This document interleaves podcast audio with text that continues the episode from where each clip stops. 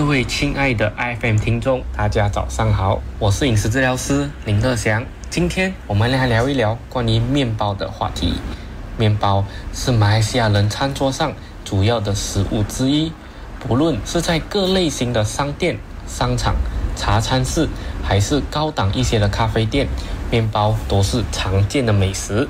然而，最近的统计显示，马来西亚每五位的民众就有一位患有糖尿病，而碳水化合物，包括面包，经常成为质疑的对象。今天，我想为面包辩护，探讨不同种类的面包、面包的美味，以及如何在饮食中合理的享用面包，同时跟你分享如何处理吃剩下的面包的方式。面包的制作是一个精妙的过程，经常由面粉、水、酵母等原材料混合、发酵和烘烤而成。面粉的选择各式各样，不仅有常见的小麦，还有其他的谷物，比如说玉米、大米、燕麦等等，由不同的厂家制作。液体成分主要是水，在面包的制作中不可缺少的，它有助于面团的发酵膨胀。酵母是一个微生物，经常用于在面包的制作。它能够发酵面团中的碳水化合物，产生二氧化碳，来使我们的面团膨胀。这一发酵过程为面包提供了体积和松软的质地。此外，糖和盐也是关键的成分。糖提供了酵母所需的食物，促进发酵，而盐用于增强面包的味道。同时，也管控发酵的速度，以免面团过度的膨胀。一些独特的面包食谱还会添加额外的成分，如油、奶制品、坚果、水果、香料等，以赋予面包不同的口味、质地和健康，尤其是我们的这个营养。当我们购买面包或浏览在线购物平台时，常常会看到不同类型、形状的面包。在不同的烘焙店里，也有各式各样的面包，包括我们熟悉的牛角面包。在这里，让我来大家介绍一下马来西亚常见的面包种类，然后我们探讨如何把它的这个营养价值看得清楚，和如何在饮食中健康的享用它。这些常见的面包种类包括白面包、全麦面包、全谷物面包。以及各国传统面包，如法国或者是意大利的面包。此外，还有各种不同口味的面包圈、多纳、牛角包、馒头等等。当然，我们也不能忘记大马妈妈餐厅常见的难面包。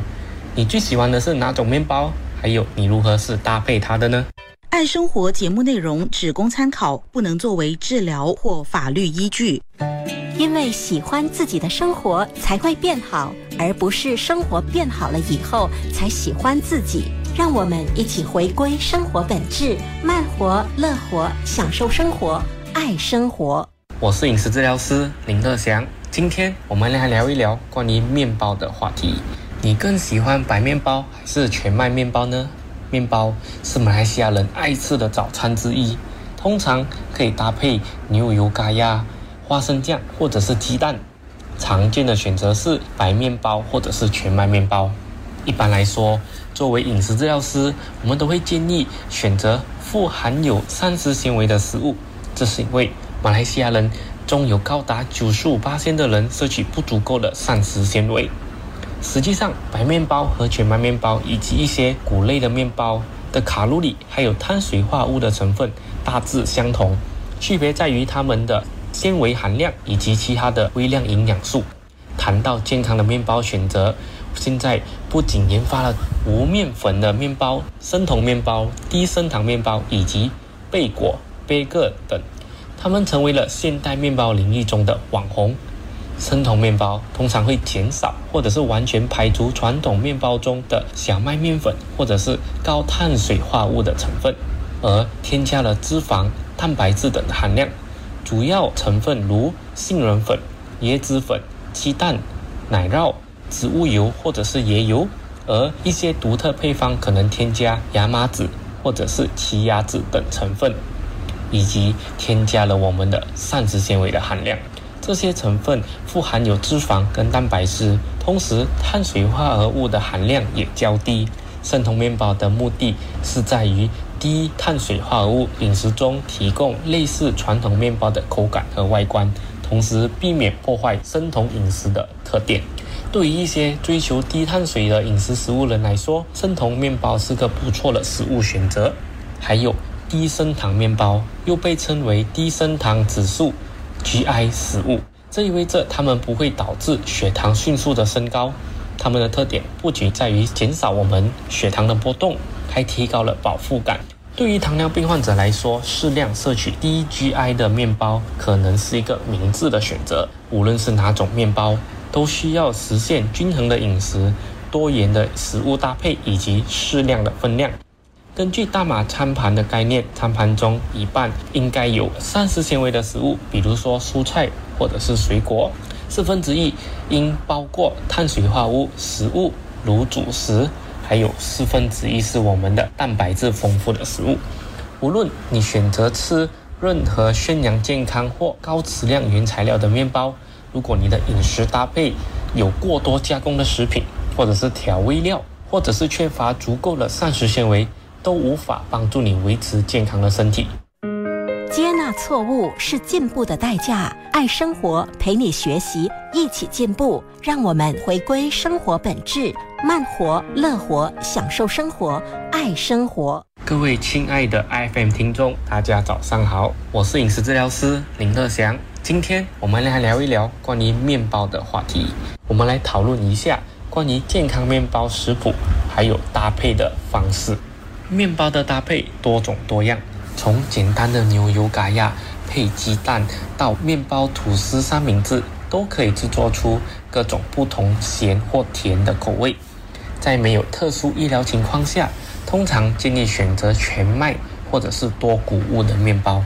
并搭配蛋白质，如鸡蛋、鸡肉、鱼肉，或者是一些豆腐，再加上充足的蔬菜和水果，这样就可以轻松实现健康均衡的一餐。面包选项一：早餐可以选择三明治，选择两片全麦面包，加上一颗鸡蛋，或者是两匙不含有美乃滋 （mayonnaise） 的金枪鱼，可以选择 d o n a in water。然后加入一些黄瓜和番茄，制作出一个美味的三明治，再搭配一杯的低脂奶或者是无糖豆浆，就能好好享受美味的早餐。此外，面包还可以用来制作懒人披萨，把面包弄平，涂上新鲜的番茄酱，加入一些的灯笼椒、洋葱、鸡肉块或者是一些的乳酪 （cheese），然后放入烤箱或者是 air fryer 烤一烤，一个香喷喷的面包披萨就完成了。这两个食谱都非常简单，不止美味，而且还有均衡的营养。主要是看你怎么去搭配它。面包还可以摇身一变变成一个甜品。除了面包，店里提供了一些馅料的选择，比如说红豆馅料、巧克力馅料。你还可以用切片的面包制作出美味的甜点。把要过期的面包哦，可以撕成小块，浸泡在蛋液中和牛奶中，加入一些的坚果、葡萄干。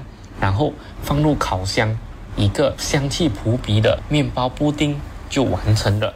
然而需要注意的是，并非所有人都适合食用这个全麦或者是全谷物的面包，特别对于一些特殊情况的人士，比如说肾衰竭的患者，不宜摄入过多的谷物。这些高血钾 （hypertension） 的情况下，肾衰竭的患者，他们需要限制摄取这些 hypertension 的食物。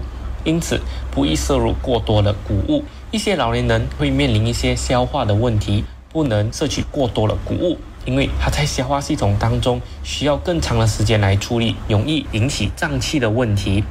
对于一些患有乳糜泻的人，我们说 celiac disease 的人，无麸质的面包 （gluten-free 的面包）也可能不适合，因为他们在肠道中无法消化小麦中的这个麸质 （gluten），会容易导致腹泻。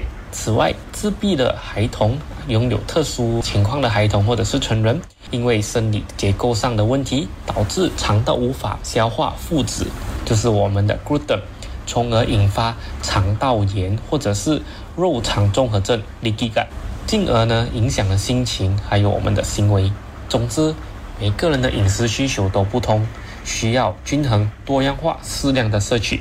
对一些特殊需求或者是医疗状况的人士，专业的饮食治疗师或者是营养师可以提供分析，还有饮食上的建议。如果有任何问题，都欢迎随时联系我们。